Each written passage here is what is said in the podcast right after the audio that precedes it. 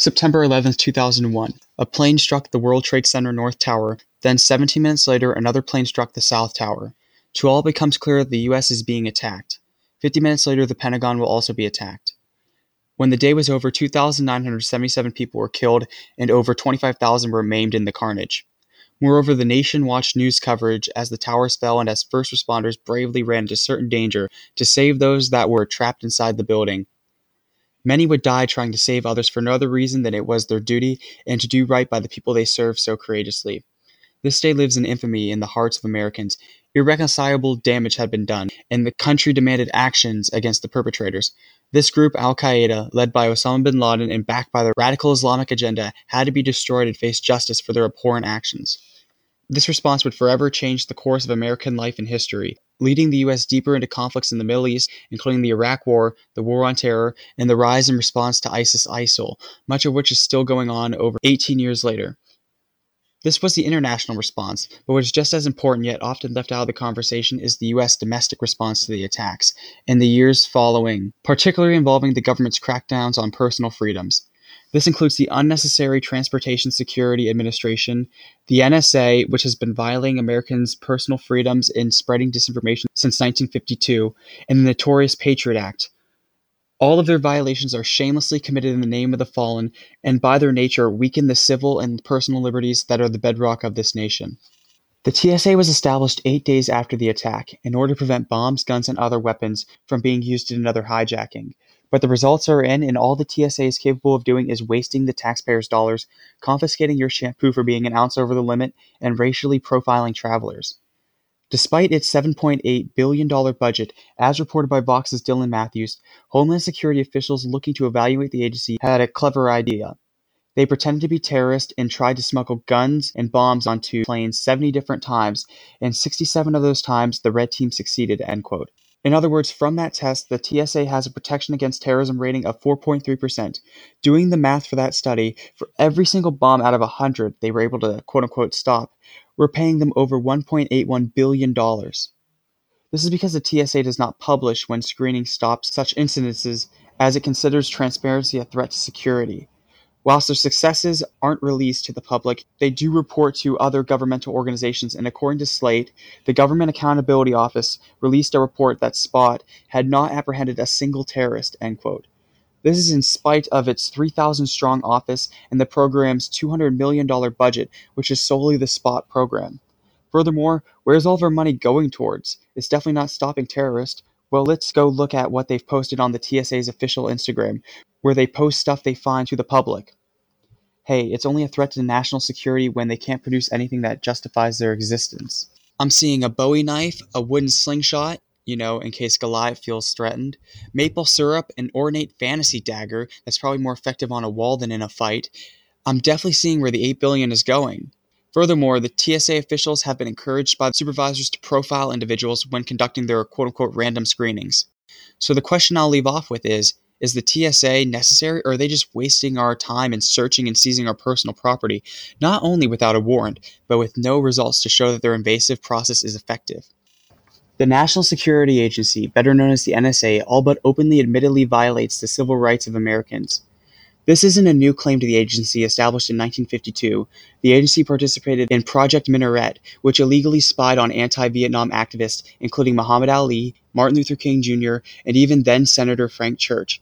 But post 9/11, there was a newfound emphasis in the name of so-called security. This operation is called PRISM, and it is an ongoing domestic surveillance on American citizens through the NSA, FBI, and CIA. Yes, all the big three. What and how do they monitor you? Well, through the leaks provided by Edward Snowden, they monitor your emails, calls, and chats, all without warrants because who cares about civil liberties? According to the ACLU, they also monitor your social media sites like Facebook, Google, Apple, and Skype. So everyone that's not using a Huawei, in which case China's already building your very own social credit score. In addition to the classic illegal wiretappings these governmental security agencies have become infamous for, with so much of our lives being shared with friends and family through phone calls and text messages, how is this not like spying on you in your own home? To the idiots that claim you got nothing to fear if you got nothing to hide, do you not care that your rights are being violated? Do you not care that your personal, private conversations are being recorded? Do you seriously not care about the data they have on you?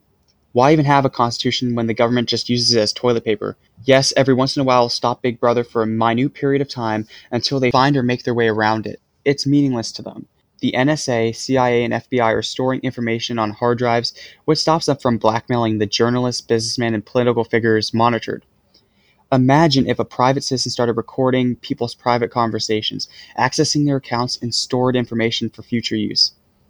I'll tell you what, you'd get up to 5 years in prison and or a $500 fine per count, plus all the other restrictions of being convicted of a federal crime, just for violating the Wiretap Act. Furthermore, it violates the Computer Fraud and Abuse Act, which carries another penalty of 1 to 5 years for the first count, then going to 10. So 6 to 10 years in prison for doing the same thing just once, let alone to the scale that Snowden's leaks presented. That's not including if you did it to the federal government or their officials/representatives, in which case that's espionage, the crime, among others, currently facing Edward Snowden for exposing the NSA and other federal agencies' violations of our rights. After all, they always make sure to protect themselves from being exposed. It would be a shame if we got to see how Washington really works. I have a funny feeling it would be detrimental to a few re-election campaigns. Now to the Patriot Act, a bill which was a rash reaction to the direct after effects of 9/11 and turned into a power grab by the U.S. government at the cost of civil liberties. See, the Patriot Act was supposed to be long dead by now, initially expiring in 2011, but then President Obama extended the bill for another 4 years. What really shows the resolve of Congress is that they let some parts of the bill expire, 10 years too late I might add, but better late than never, only to introduce another act called the USA Freedom Act, in which case its name is almost as ironic as it is dystopian, the Uniting and Strengthening America by Fulfilling Rights and Ensuring Effective Discipline Over Monitoring Act of 2015. Ensuring effective discipline over monitoring. What on earth? Somebody please call Orwell. 1984 came a bit late.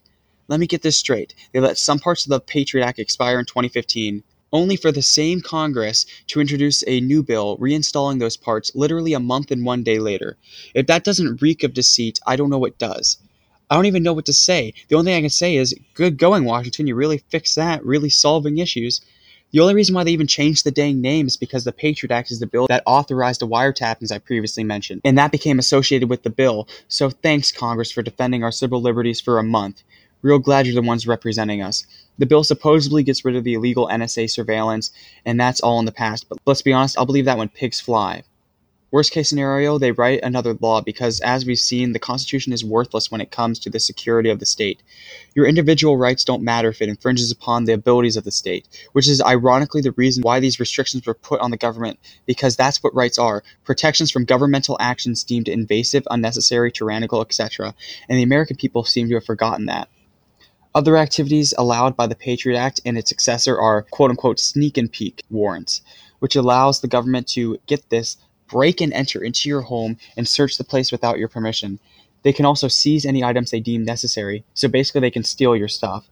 And you can come home to your house trashed like you've just been robbed. And yes, this actually happened to a man in Cleveland, which shows that the police not only acknowledged the infringements, but are complicit in it. These operations were justified for use against terrorism, but according to Lee Tian of the EFF, in the 2013 report, 85% of 11,129 requests were for drugs, not terrorism, drugs. Only 0.5% were used against the intended targets. Look, I don't mean to condone the black market drug industry, but there are other channels that don't violate people's rights that are meant for this sort of stuff, like, for instance, a regular warrant. Moreover, it's only getting worse with spikes from 3,970 previous to 2009 to 6,775 in 2011 to 11,129 in 2013 to 15,164 in 2016. By the way, it's now a standard procedure with the USA Freedom Act. They are using this more and more to circumvent our constitutional rights and violate our civil liberties, to which no one is doing anything about. The news certainly isn't reporting on this. I didn't even know this was a thing until I started researching for this episode. The Supreme Court has had 11 years to judge it unconstitutional. Congress passed the dang bill. Looks like we're the only ones that can actually do something about this. 9/11 rocked this nation to its core, but it also gave false justification for the federal government to restrict and kneecap the rights granted to Americans in the Constitution. These restrictions have been shown to be ineffective against the intended targets. In some cases, they are rarely used against them. And this has allowed these security agencies to go unchecked with operations that are invasive, illegal, and often tyrannical in nature. The people in D.C. are either blindly ignorant or willingly complicit in these actions. Even the highest court dedicated to violations of the Constitution is inept at protecting our liberties. We're running out of options. We can try protesting in the hopes of opening their ears to our grievances, but if they remain silent, then the only option left is to level the playing field with our tyrants. After all, as we all know, sic semper tyrannis.